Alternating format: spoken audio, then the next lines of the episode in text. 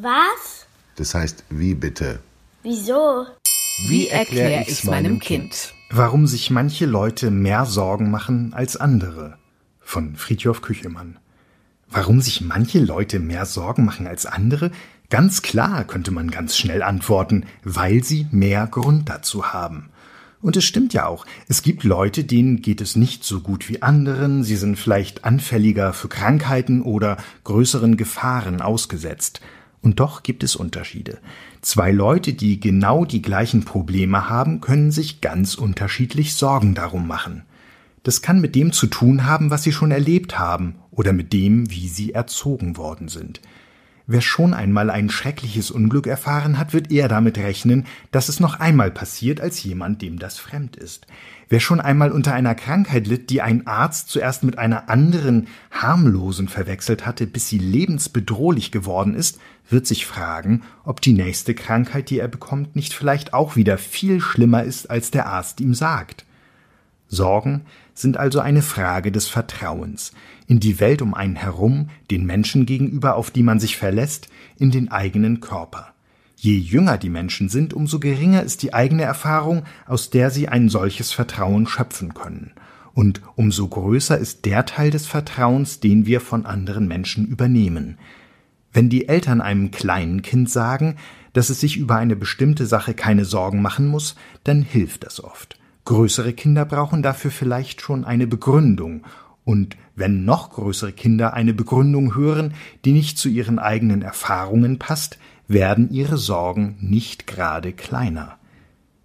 Die Sache mit dem Vertrauen kann übrigens sogar das eigene Selbstvertrauen betreffen.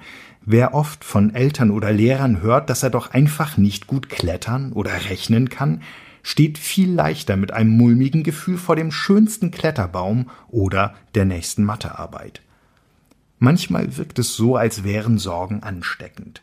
Das ist vor allem dann der Fall, wenn unter den Leuten, die eine solche Sorge betrifft, niemand ist, der die Situation besser einschätzen kann als die anderen.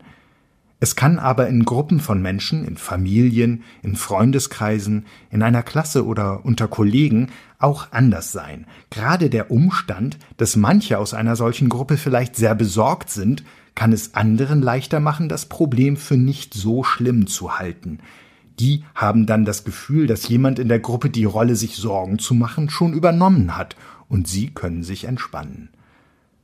Aber wenn man nun zu den Leuten gehört, die sich eher Sorgen machen und vielleicht manchmal das Gefühl haben, es könnten zu viele sein, was macht man dann? Ein ganz guter Trick ist, sich zu fragen, wann der beste Zeitpunkt für eine solche Sorge ist. Wer zum Beispiel die Sorge hat, dass es an seinem Geburtstag regnet könnte zumindest abwarten, bis ein paar Tage vorher die Wettervorhersage einigermaßen zuverlässig ist.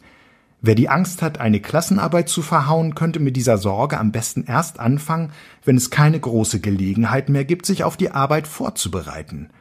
Manchmal hilft es auch, sich dann am Abend vorher immer noch zu überlegen, was man am besten gerade tun kann. Das Beste, was jetzt noch zu tun bleibt, damit alles klappt, ist, gut zu schlafen. Das kann man sich richtig als Aufgabe vornehmen. Und was bei allen Sorgen, die für uns allein eine Nummer zu groß sind, überhaupt am besten ist, sich jemandem anvertrauen, sich beruhigen lassen, sich trösten lassen, von Eltern, von Geschwistern, von Freunden, selbst wenn sie am Grund der Sorge nicht viel ändern können. Sie können wenigstens dafür sorgen, dass wir uns damit nicht auch noch allein fühlen.